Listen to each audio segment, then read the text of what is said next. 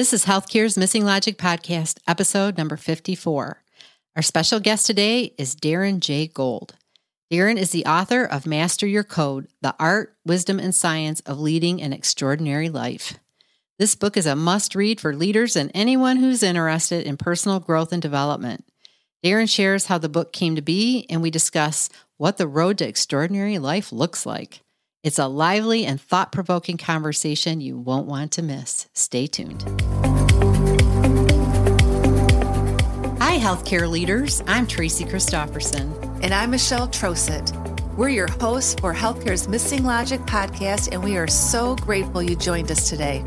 You're about to see healthcare problems and challenges through a brand new lens and take your leadership to a whole new level with this podcast. We've coached healthcare leaders from across North America for over 30 years as they strive to establish healthy, healing organizations and thriving work cultures.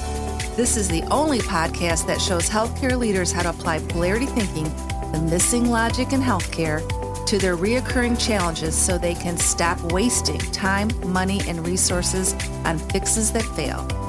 If you want to create a healthy healing organization where staff and leaders thrive and perform at their highest level, where values are aligned, outcomes are sustainable, and the highest quality of care is delivered, then this podcast is for you.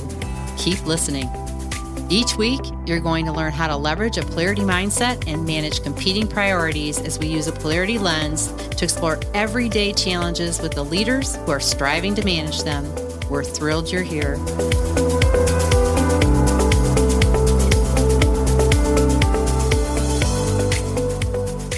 Hi, everybody. It's Tracy. And Michelle.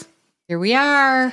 Yes. Embracing our errors, Owning our mistakes. owning our mistakes, embracing our errors, finding things to laugh about, being grateful for our gracious guests on our podcast because we made a whopper of an error this week. We did. And we owned it, right? We did. We owned it. We did a fabulous interview that unfortunately you're never going to hear.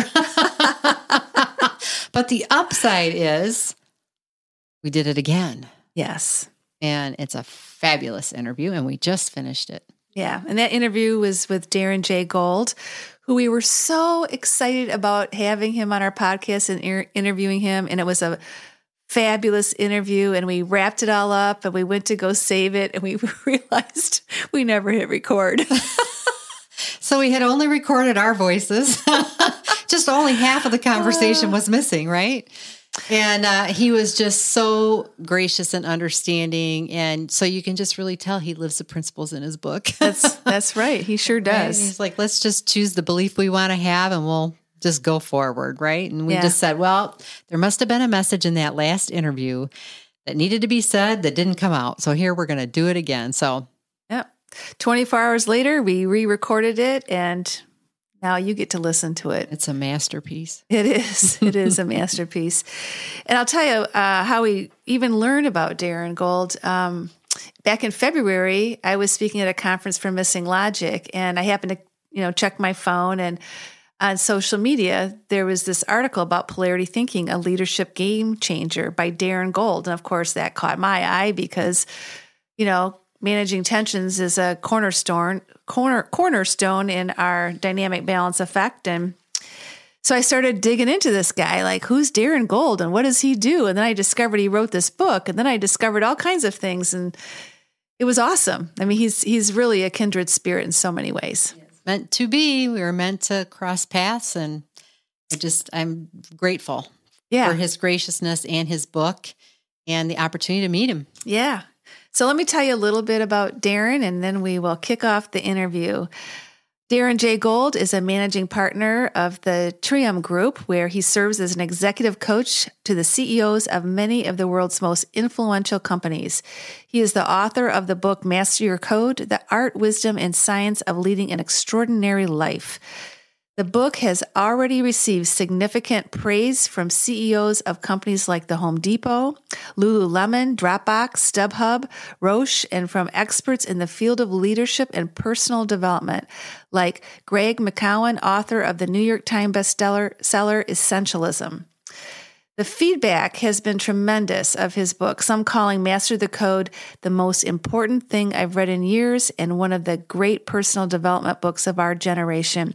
And we could not agree more. So without further ado, here's, here's our interview with Darren J. Gold. Welcome, Darren. We are so grateful to have you on our podcast today. Yeah. Oh, it's so great to be here. Thank you for having me. Oh, it's our pleasure. It is our pleasure. Uh, so, one of the things Tracy and I like to do when we start our podcast with someone we interview is we like to learn a little bit about them and start with some fun banter. So, tell our listeners a little bit about what part of the country you live in and one of your favorite hobbies. Uh, I uh, live in the north in Northern California, the Bay Area, just outside of San Francisco, about 20 miles south of the city of San Francisco, in an area called the Peninsula. And uh, it's a beautiful place. I've lived here for 20 years, uh, raised my three children who are 20, 18, and 14. And so my wife and I love living here. Uh, it's a wonderful place. Um, I spend my time mostly, if I can, being outdoors, and, and the California weather allows that most of the time. Mm-hmm. Yeah. And, and that could be exercising or hiking or um, you know doing things that are outdoors. Uh, and uh, and then I love to read. Uh, it's one of my passions. You'll find me uh, sort of curled up somewhere in the house with a book, uh, my nose in a book, and so uh, among many other things, those are probably a couple things that I spend my time doing. Oh, that's wonderful. Yeah. yeah. I'm a reader too. Yeah, she is. Yeah, and I love I love uh, Northern California and, and, Napa Napa Valley. So whenever I go to San Francisco, my car yeah. just finds its way there. yeah, yeah, exactly. It's yeah, a hard. It's beautiful. Not to, it's it's gorgeous. Yeah. Yeah. Mm-hmm. yeah. So, uh, how does it feel to be published as a book author now? Yeah, it feels really great. Uh, it's been about six months since I published the book, uh, my book, Master Your Code, and um, it's a little surreal.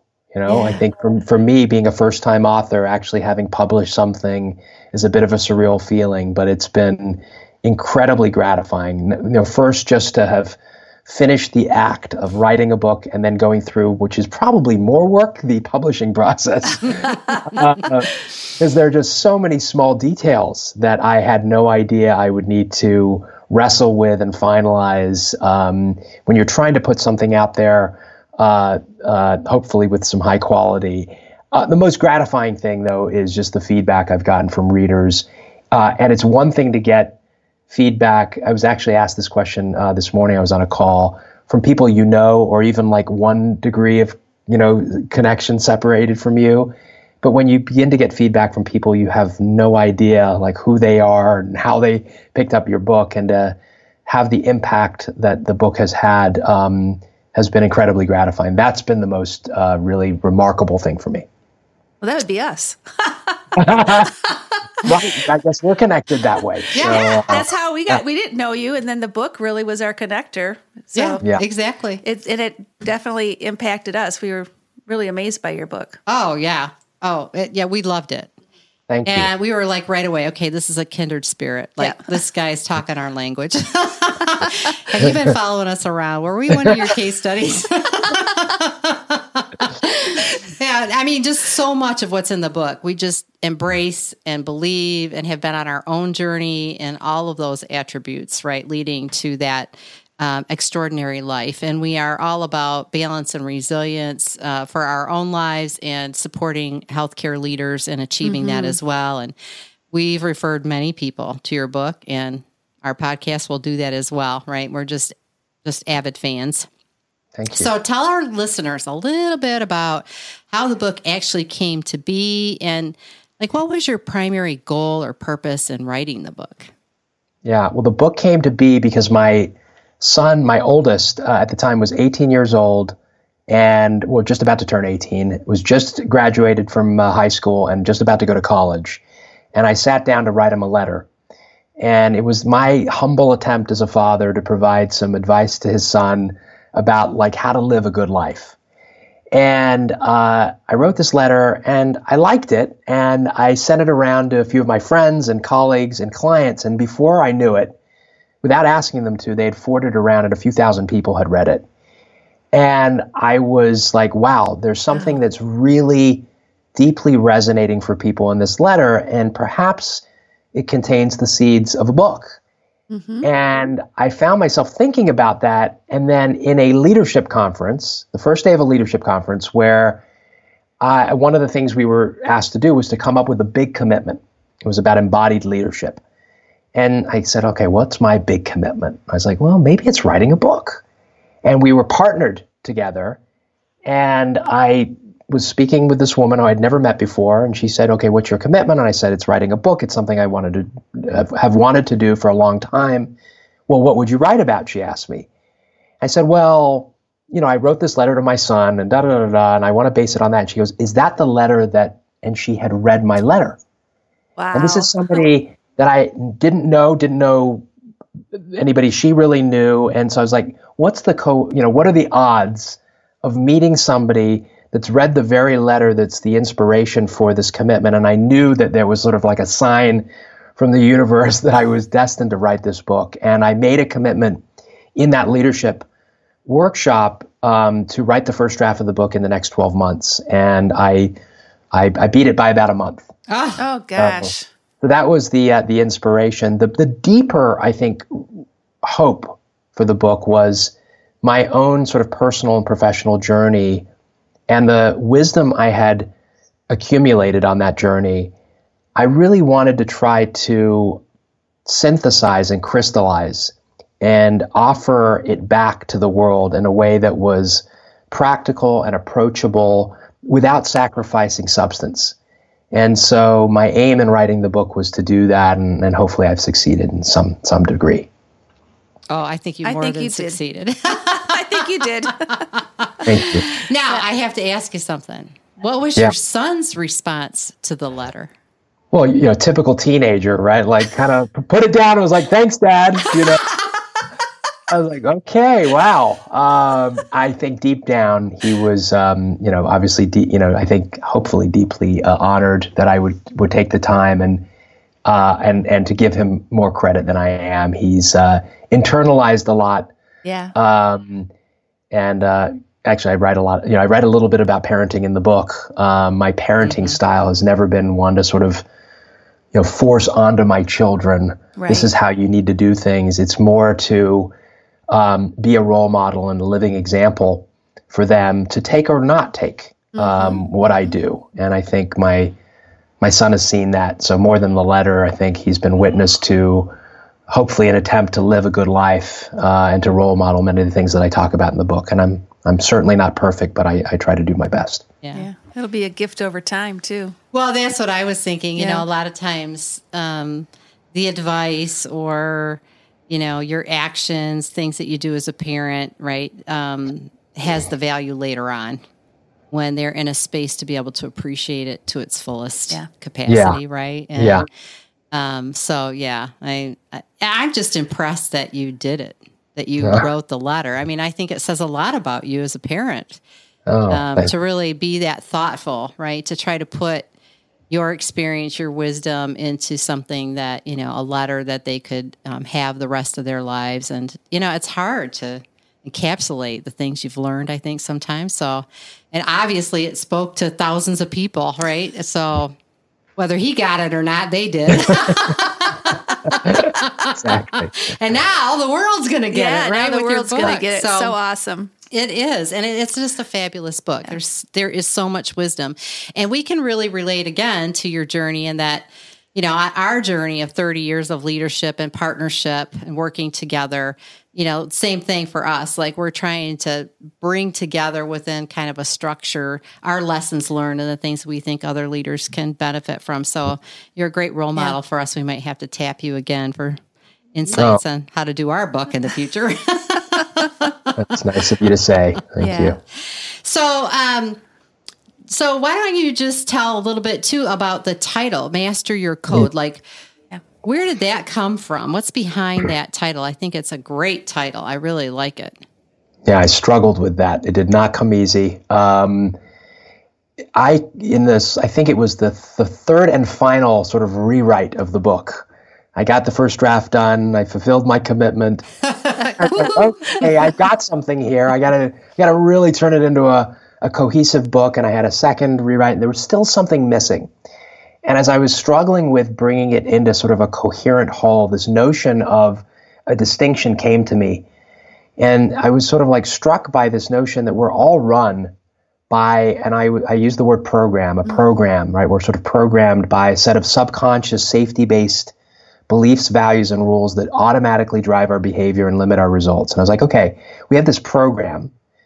I was like, what's the, what would be the distinction I could offer the reader and therefore construct the book around? I was like, well, there's this opportunity to consciously choose a set of beliefs, values, and rules that was purposefully designed to really serve us and produce extraordinary results. And I said, that's a code. And there's something in this program code. There's sort of a technology. I'm in the Silicon Valley, so you know. but it's also like you know, if you think about like a code of honor or a code of ethics, yeah. right? There's something about like th- that in that word. And I was like, oh wow, that's a great distinction. And I offer that distinction at the beginning of the book. It's the first thing. The first page is those two definitions. The word master was really important for me because mastery runs throughout the book. This notion that we're never fully finished. We're always on a path. Um, it's a long and hopefully very fulfilling journey. Um, there's nothing easy about it. I did not want to write a book that said the 10 steps to being an extraordinary person in three days. Like, that was not the book I wanted to write. I did want people to feel a sense of immediate empowerment and at the same time, and here's the and, right? Yeah. and at the same time, appreciate that this is a lifelong journey and it's a commitment I need to make every single day. And I wanted that sort of complexity, that polarity to sort of exist in the minds of the readers. So mastery was really important. And then the subtitle, um, The Art, Wisdom, and Science of Leading an Extraordinary Life. There's polarity in that, by the way, mm-hmm. right? Science yeah. and wisdom, yeah. right? Mm-hmm. Like the yeah. linear, rational, Newtonian world and the sort of more mystical, spiritual, ancient wisdom world. I was like, wow, what a what about a book that honors both of those both. things? Sure. Um, and I wanted to make sure that that I brought the best of those two worlds, not that they're totally separate, together. Um, and when I had that subtitle and that title, it kind of came together for me. Yeah. Well, the science yeah. and the art too. Yeah. Right. Oh, and we right. really appreciate that. in healthcare. we say that all the time. All the There's time. a science and an art to healthcare. Yeah. Mm-hmm. So mm-hmm. yeah, yeah. Right. it's not an either or. It's yeah. black and white. You can't just do one, right? Yep, they're connected. So yeah, I, I love that, and I, I love that kind of frame, right, for the book. And um and, and it's like rewriting your code right? Like and mastering the process of doing that. And yeah. so it is a process to your point right? And it looks a little different for individuals. Um, yes. everybody has their own journey is yeah. what i gathered from the book. But mm-hmm. there are some key attributes. There are some common components of the code right mm-hmm. so can you tell our listeners a little bit about that yeah so, you know, what I assert in the book is that there are these 10 essential lines of code. That if you master them, then, you know, it's sort of the key to leading an extraordinary life. And I think honoring that, you know, everybody's going to get there in a different way and have different needs, right? And probably different starting points. Mm-hmm. Other than the, the, the, first place to start, which is the first chapter is awareness, right? You, we can't change what we can't see. And I share this example of David Foster Wallace, his commencement speech, where he shares the story of the two younger fish swimming along, and the older fish swims by and he says, Hey, boys, how's the water? And they look at the older fish and they go, What the hell's water? Mm-hmm. And it's a, for me a really funny and, and very illustrative metaphor for these beliefs we are swimming through, the waters of our beliefs and our culture, and we don't even see it. And if we don't see it, we don't realize how much we're driven and how much choice we actually have. Um, and that to me is foundational. So, like the first line of code is, you know, I am the author of my life. And that mm-hmm. sort of declaration is born out of a fundamental, you know, notion of awareness. And then each chapter deals with successive beliefs that one has, uh, the beliefs that are sort of a default part of our program mm-hmm. and an alternative belief, which is part of a consciously constructed code. Mm-hmm. Um, and I sort of go through those successively. Yeah. And then, that's yeah. a polarity in itself, right? Conscious and unconscious. Yes. You have to consciously make choices, yes. right? But so much of our life is a habit, is unconscious, mm-hmm. and you know, a result of our experiences. And yeah. I, I agree with you. I think awareness is the key, right? It, you cannot do anything about what you're not Starts aware there. of. And, and even yep. that higher, I think the whole of your book and what has come to me in my life is being awake, like just, mm-hmm. you know, mm-hmm. that, that being fully awake and alert to the whole, you know, and there's so, yeah. it's complex to your point too, right? It's very complex. So, yeah. yeah, it makes such a difference. Um, you mentioned, you know, thousands of people read the letter and you got some really good, you know, obviously enough positive response to write a book. what about since it's been published? I mean, what what what are you hearing from your readers? Any surprises or anything that um, you know is uh, heartfelt, meaningful for you? Yeah, well, you know, there were. I was just. It's sort of. I don't. I'm, I'm bashful, uh, but nevertheless very proud of. Uh, you know, the, there were a couple like more professional reviews that came out, and the one that was so gratifying to hear was, you know, Darren Gold has written his debut book, and he may never have to write another one. wow. And I was like, okay, I, you know, drop the mic. Like, yeah, boom. but I think what, what it spoke to, and what I was really intending to do, was I didn't want there to be a wasted page. You know, I think sometimes in this genre, we, and I have so much respect for the authors out there. There's so many fantastic books. Um, I'm just honored to even be thinking about being, you know, in that company. Mm-hmm. Um, and there are some books out there. There's like, wow, they could have said that in like 30 pages, exactly. and I didn't want to be one of those books. Yeah. uh, I wanted every page to add something, and uh, and it's a reasonably short book for the amount of subject matter takes on a little over 200 pages, but the feedback I've gotten, the sort of two pieces of feedback I'm most proud of is like, it was so essential. Like every word, every sentence, every paragraph, every page didn't feel like it was fluff or additive. It felt like it was essential, which is really what I was hoping to achieve.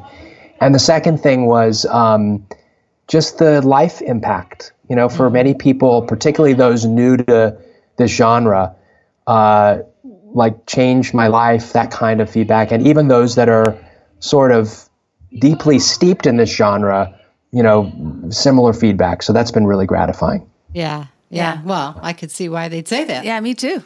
Absolutely. Yeah, it is. It's uh I, I I would say every page is full of inspiration and wisdom and um, just powerful insights and um, I, I know what you mean. Like I've read some books too, and it's kind of like okay, right? Like I, the first chapter to the last chapter, didn't need anything in between. Yeah, right. It just doesn't have the substance, and yeah. I think your outcome is uh, testimony to your intention. And we just we always talk about intention, intention, right? And when you have an intention like that, a powerful intention like that, then it's more than likely going to come true. Yeah. The other thing yeah. I really loved about your book, Darren, is I, I, have both copies. I have a hard copy and I have auditory, the audio book, which you, mm. by the way, narrated. Yes. How cool is yeah, that? I have that too. but um, it's just kind of like I tell people, like uh, when you see a movie, sometimes it isn't like, well, how was the movie? If it was really done well, you go, oh, it's how they did it. You know how they, you know, move characters around or whatever. But that's what I loved about your book too. It was how you spoke through it and you kind of got that message to myself, like how you were coded to mm. help people understand, oh, how was I coded? It was it was brilliant the way you did it. I really loved it. Oh yeah, thank you. Uh, I I think uh, part of that third rewrite, I got some incredible feedback from a business partner of mine, Catherine, uh, who said you've got to tell more of your own story. And so one of the things that I uh, that I, advice I took to heart because I wasn't planning on being as forthcoming uh, as I am in the book, but I think it really completed the book in a way um, to share my own personal story and to share how, you know, uh, how I developed awareness and the choices I made around constructing my code and what my old program was, and so I used those examples as a way to to illustrate, you know, a, a real example of it. Um, so yeah, it's really powerful.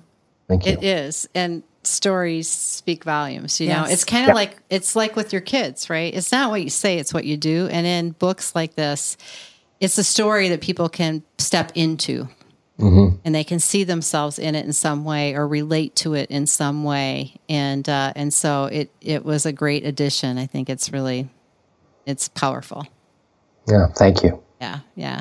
Now you were really looking forward to the marketing of the book and everything. Mm-hmm. Has it had, has the COVID nineteen had any kind of negative impact on that? Or I mean, we know a lot of people were trying to get books out, and yours came out a bit before, so that might have been to your advantage. But have you had any struggles with that, or has it been helpful? Not not much of an impact. You know, I you know it's been six months, so the book's actually mm-hmm. a little bit more than six months now, seven or eight months. So the book's out there. I've been fortunate enough to have opportunities like this to great. to be on uh, great shows, so that people and I think people have more time now to listen and read. Um, and I think it's more relevant. This question of like, what's the secret to leading an extraordinary life? Uh, and the claim in the book is that everyone has the opportunity to do that regardless of circumstances. So I think given that we're living in pretty unprecedented times, people are really asking that question. Like, what does it look like to flourish uh, even when circumstances are trying? Right. And so I think the, uh, if anything, the book has maybe even more relevance today than it did, you know, seven or eight months ago. Yeah, I would say so. Yeah. You know, we keep telling people you got to be thinking about who you want to be on the other side of this. Right. Yeah. Right. And start being that now. Right? Yes. Taking yeah. the steps now. Yeah. Yep. yep. So, uh, Darren, our discovery of you and your book, and you already mentioned uh, polarity a little bit earlier. You know, we discovered that you have met one of our great mentors, Dr. Barry Johnson, who we call the father of polarity thinking. We also interviewed him this week, and it was phenomenal. Mm-hmm. uh, and so we were really excited about that because we see we don't we hadn't met you, but we got this connection. Mm-hmm. Uh, tell us a little bit about how you met Barry. Yeah, well, I, I met him first through his writings and his book, you know, and that's I think how I've discovered many teachers, um, some of whom you've never never met, but you just consider them friends and teachers, right? yeah, you do. Uh, but Barry's works just um, it was immediately um, one of those sort of revelations where it's like you had stumbled on this just in piece of wisdom and wisdom tool that changed the way I saw the world and it's rare that that happens but when you when that happens i just know it instantly. And and i love his story you know really in a therapy session with a client. I think it was in the 70s or something yeah. like that you know like in a 45 minute he had map he had developed the polarity map and used it. And like when something like that happens you know it's sort of it's something else is it's like using the human being as a vessel to express itself. There was some, you know, universal wisdom that needed to come out mm-hmm. and manifest in, in, in our world. And it just so happened to find the perfect vessel in Barry Johnson. And, um, and then I was really fortunate to take, you know, I took a polarity thinking workshop because I was getting deeper and deeper into it in my own work, my, my work with clients, and uh, he taught a part of it. And so uh, just getting to hear from him, I think more than anything, just blown away with what a like beautiful and lovely soul he is. Um, you know, I think his last line was when I when I when I see you completely, I love you, or you know something mm-hmm, to that effect. Mm-hmm. And there's there's a underlying message of love in his work um, that I think is even more powerful than the the wisdom tool itself. So yeah. just a just a big gift. Yeah. That's been our experience with Barry too. He's yeah. He's he's an amazing human being, and he is, um, and he just wears it. He wears it everywhere on him, and what he says, and his emotions, and he's so compassionate, compassionate, and empathetic, authentic. and yeah, just mm-hmm. probably one of the most genuine people I know. Yeah, I'm just yeah. so blessed to have him in my life. Yeah. Yeah. Yeah, and the world needs role models like that because we, we, we need like living manifestations of the virtues that we're we all know are important. Yeah. The absence of a, a living example of it, it's it's it's harder to put into practice. And so whenever we have one of those in our lives, we just got to treasure them and um, you know, and so I, I try to surround myself and be in the presence of people that are living examples of those kinds of virtues as much as possible. He's you know a beacon of, of that. Right. Yeah. Right. Yeah. He sure is. Mm-hmm. Yeah. well, as you're aware, Darren, you know, Tracy and I, we work with healthcare leaders. I know you work with a lot of leaders as well. And um, in our dynamic balance effect, one of the pillars is managing tensions. And that's the way we bring polarities thinking and the whole important interdependent concepts into the healthcare field, which is desperately needed, I might add. Especially right now. yeah. And, um, so we were re- we really liked how you included polarity thinking in one of your chapters. Um, as a way to understand other people's perspectives. And specifically, it was in chapter six, I Seek to Understand. And we both really liked too the example that you used to share with your, you know, with your readers of a certain tension that you personally were struggling with uh, the example of being challenging and also celebrating. And we mm. thought it would be really helpful s- since we know all of our listeners haven't read your book yet, just a mm. little taste of that tension and what you learned from that. Yeah, you know, I, I went through that exercise a few years ago of, of like really identifying the the primary tension, right? I think you know there's one author that calls it the crux tension um, that that um, that I needed to really address and try to integrate.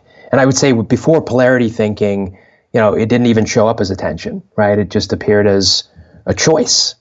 You know, I'm either challenging and get the best out of people, or I celebrate people and they feel good, but I don't get the best out of them, right? And I was stuck in the traditional black or white, either or way of seeing the world. And what polarity thinking gave me was access to a way of seeing myself and others, of course, in a totally different way, which is wait a second, that's a false dichotomy, right? Those things aren't mutually exclusive. What would it look like if I could get the benefits of challenging, which there are many, mm-hmm. and the benefits of celebrating without the downsides of either? Right. And what if I could really integrate that that tension? And what an incredible leader I could be, right? And so, you know, my discovery was number one, it's attention. I can name it, see it as attention. Number two is I had a strong preference and own that. Just you know, acknowledge that I have a preference for challenging, which, as you know as well as I do, is usually, and in my case it was, born out of a fear of the downside of the opposite pole. So as I discovered as I went through that, my biggest fear was complacency and mediocrity. And of course, it's not very well founded, but I'm going to prefer the challenging pole with given that fear. And I really worked through it. I mapped it, uh, became a central part of my own leadership development. Um, and I think one of the beautiful things and powerful things about polarity thinking is it's not just a theoretical, you know, abstract exercise. It culminates in the identifying of actions. And there were some really important actions that I took and still take to this day to leverage that tension. Um, and it's been a big game changer and it's not the only tension, right? there are, oh no, so oh no. it then allowed me, as I got mastery of that, and I continue to work on it, to explore other other of my edges, mm-hmm. and those edges show up almost always as polarities or tensions, and I have a tool now for being able to see them and and leverage them. Yeah, and I I, I, I use the word leverage really intentionally because you know, I think a lot of people say, well, balance or manage. And I'm like, it, for me, it's not about balance feels like you're compromising and diluting. Managing feels like it's a burden. Leverage feels like you're taking advantage of it and maximizing it, right? Yeah. And I, I think that's just an important distinction. Yeah, yeah. Yeah, I can see that. I, I think there's elements depending on the tension of all yes. of those. Yeah. Uh, at different times, right? And I think at you, times, you mentioned yeah. that. Um, right? It just depends on how intense it is and how it shows up for you, right? And whether it's a leverage or a slight balance or, you know, maybe a manage. I don't know. But I, I appreciate you bringing that because I, I, I, do think they're they're different. Mm-hmm. Um, yes. And uh, I, you know, there are so many, right? So kudos to you for choosing your crux, you know, the most important one to start with, because I think if people just did that, just really thought about what's the kingpin in my life, like what's the biggest tension I'm experiencing, and just do your best with that one. Yeah. Um, you know, it's a great place to start. And And I think Darren, uh, Barry's biggest gift to all of us was the map because so much of it is um, just kind of there, but you you know it's hard to put your finger on all of it until you can mm-hmm. lay it out and really see it, make it visible and tangible, yeah. Um, and then see the um, the outcomes of your actions or lack of action, right? Mm. Or effectiveness of right. your action. Because sometimes you think, oh, I got this handled, right? I'm going to take these action steps. This is going to get me what I want over here. And you still don't have it. And you're kind of like, what's going on, right? So, you know, either what you're doing isn't Effective. you know, working or you need to step it up a little bit or whatever. But I think it just gives you that wholeness, mm-hmm. you know, and that's such a gift. Yeah. Yeah. It's such a huge gift. Um, so, you know, we um, we really believe this is a critical leadership competency. Um, it's it's a human being competency for that matter, right? But really for leaders, and we know you work with a lot of leaders, it, it is core competency for every leader. Um, what do you think, in your opinion, it'll take to to get that across to leaders to have this really become mainstream. I mean i think that's what we've been after right for leaders is every leader should know this. What what are your thoughts about that? I think we're getting close and i would say if there were one word i i hear the most and this is sort of pre-pandemic and then even more so uh, given where we are today is this sense of overwhelm. That the complexity of our environment is just overwhelming. Things are changing at a pace that's greater than ever before. Uh, the volatility and uncertainty uh, and complexity of our environment is going up. And my way of thinking isn't keeping pace with the degree of change and the increase of complexity in my environment. And so it's that mismatch between the complexity of my thinking and the complexity of my environment that's causing this overwhelm and it's causing us to reach a breaking point. And so I think we're at the cusp of um, a breakthrough, which actually crises highlight, right? They yes. give people an opportunity to slow down just enough to re examine hold on a second, the playbooks we've been running, the operating systems we've been running aren't working in this environment. We've got to rethink. And I often use the metaphor of like, try, imagine having a, you know, your smartphone, your iPhone, uh, whatever smartphone you use, um, running on an operating system from five years ago and trying to run it in today's environment. It just it just wouldn't work.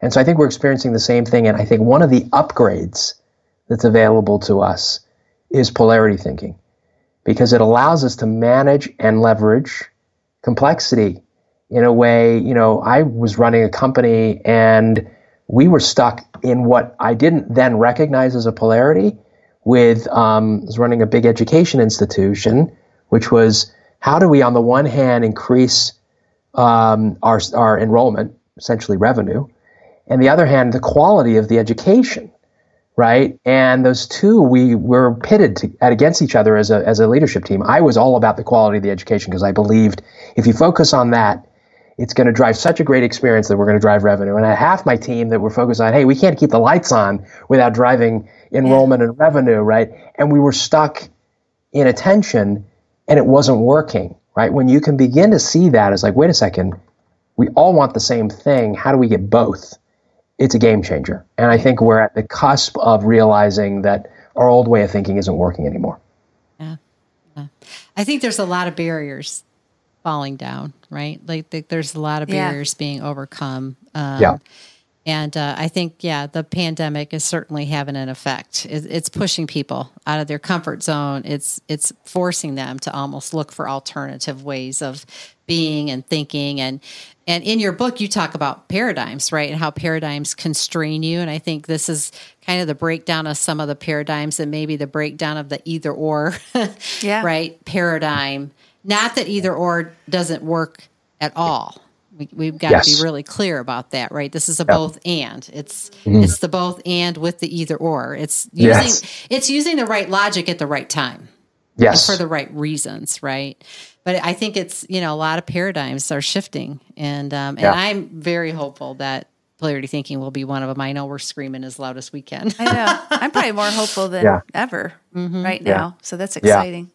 But I do think that on your point around it is both Yeah. either or. There's a place for either or. There's a place for both and. I think it's Barry Johnson who says, "Don't forget yeah. that both and is one pole of a polarity. The other pole, pole being either or, Yes. and they both have benefits and virtues. And um, I think when we begin to over preference anything to the neglect of the other, we're we're we're again out of out of the the both and thinking. So um, yeah, it's just an important point uh, Yeah. that I always try to remember because I can get really seduced into seeing everything as a both and, and there's a lot of things that are either or as well. Yeah, and we all live in the downside of unipolar leadership.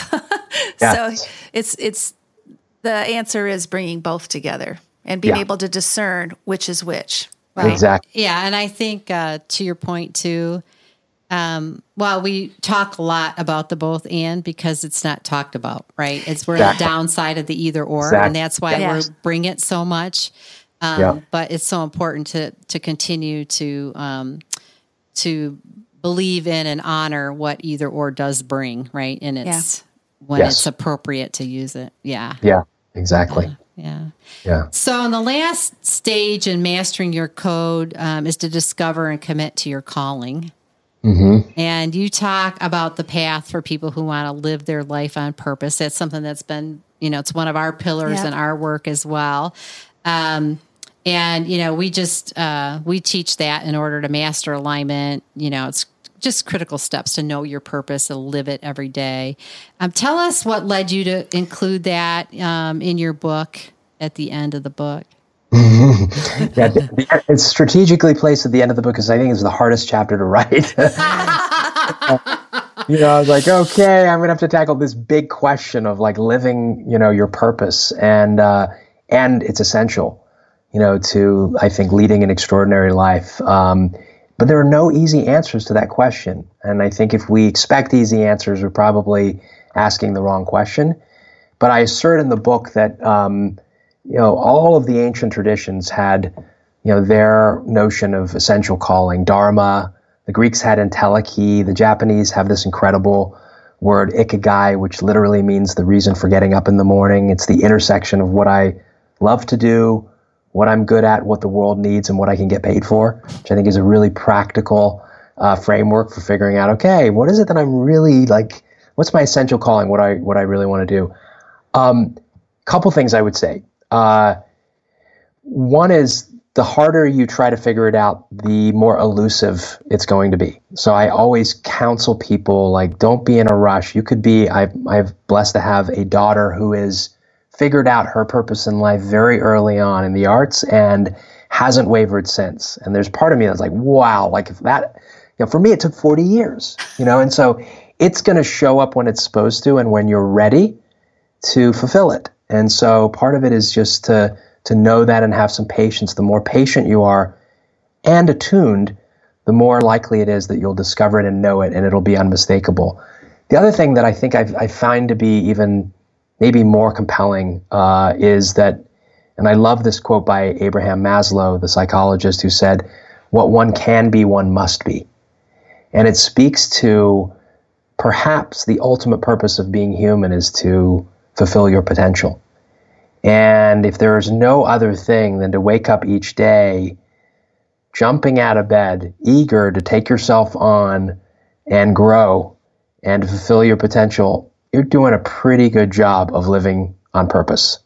And if that's your purpose, a lot of good things will come from it. So that that's what I I, I tend to come back to that a lot. Mm-hmm. Yeah, that's that's wonderful. Yeah, and it, it is different. You're so right. It doesn't come to everyone all at the same time, crystal clear. It is a journey. I think a lot of it is just paying attention, just you know, Yes. paying attention to what speaks to you. Um, Yeah. being go, goes back to the first chapter, being aware. Right, there's a connection there as well. Yeah. Well, and you have it- to yeah. uh, ego strength, you know, Yes. to have the courage. Um, and that takes time. You know, I didn't have that ego strength in my 20s and 30s, you know, like, not even sure I do today. I'm just beginning. Um, Yeah. So it, it's just honoring being human.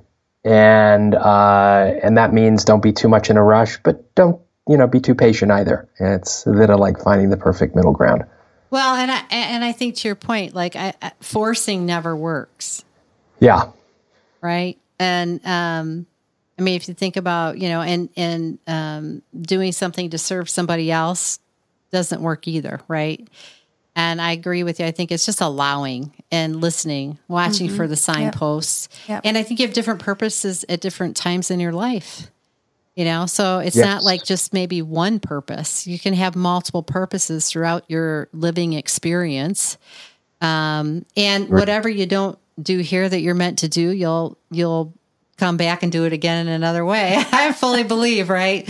You're going to keep having the lessons you need to have until you've done the thing you need to do. And, uh, yeah. right. Yeah. So there's a, and there's, that's something that's above and beyond you. Right. And, uh, you just got to look for, for the light and for, you know, the, the messages that are coming to you and take advantage of the things that are meaningful. Yeah. yeah agreed. Yeah. Oh. Yeah. Well, Darren, uh, I think our last question for you is uh, what gives you the greatest hope right now for leaders of tomorrow? Because you work with leaders of all different kind, and we know all, it's on our heart all the time about the next generation up. And what gives you the greatest hope right now for the leaders of tomorrow? Um, I'm seeing leaders increasingly um, have enough maturity and self awareness to know that uh, they need some help right? That they, you know, that we can't try to do this on our own. Uh, now, I happen to be in a profession that um, provides that help, so you know, I, I, might be a little biased um, and hopeful that I'm seeing that, but I really am. You know, that these are people that have reached what would be considered traditional heights of success. Um, discovering that, and I think partly because of how complex the world's getting, that yeah. uh, and they need some guidance and some help. Um, and and they have the courage uh, that despite being having been traditionally very successful, uh, there's more to it. And I don't think I would, I couldn't say that 10 years ago. Um, certainly not 20 years ago. So I think more and more seeing it, and um, and that gives me a lot of hope that uh, you know the leaders are going to get to a place of choice and consciousness and awareness that allow them to lead with more wisdom and more maturity. And, you know, gosh, the, the world needs a lot of that right now. Mm-hmm. Boy, it sure does. Yeah. Yes, it does. and thank goodness there's books like yours out there to get them started. Yeah.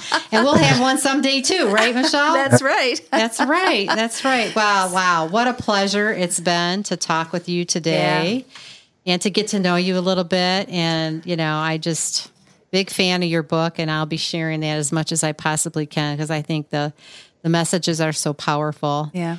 And I can see why. I can see um, getting a chance to see the man behind the words. I can tell, you know, just a genuine soul and uh, very wise. It's just mm-hmm. been great to meet you. Oh, yeah. it's been lovely to meet you both, and yeah. it's just a pleasure and privilege to be on the show. Thank yeah. you. Yeah, and I know uh, there's some books that you read once, mm. and I, I, can tell you if you look, even look in my office, and there's some books you read over and over, and yours is going to be one of them I read over and over again. So thank you, Darren, so much, and really, with uh, along with Tracy, thanks for being on our podcast. It's really an honor. Yeah. Thank you so much. My pleasure. Yeah. Now stay safe and strong and healthy. Yes. And your your family as well. Okay. Yes. Thank you. And you too. Yeah, we will. Thanks. Okay. Bye bye.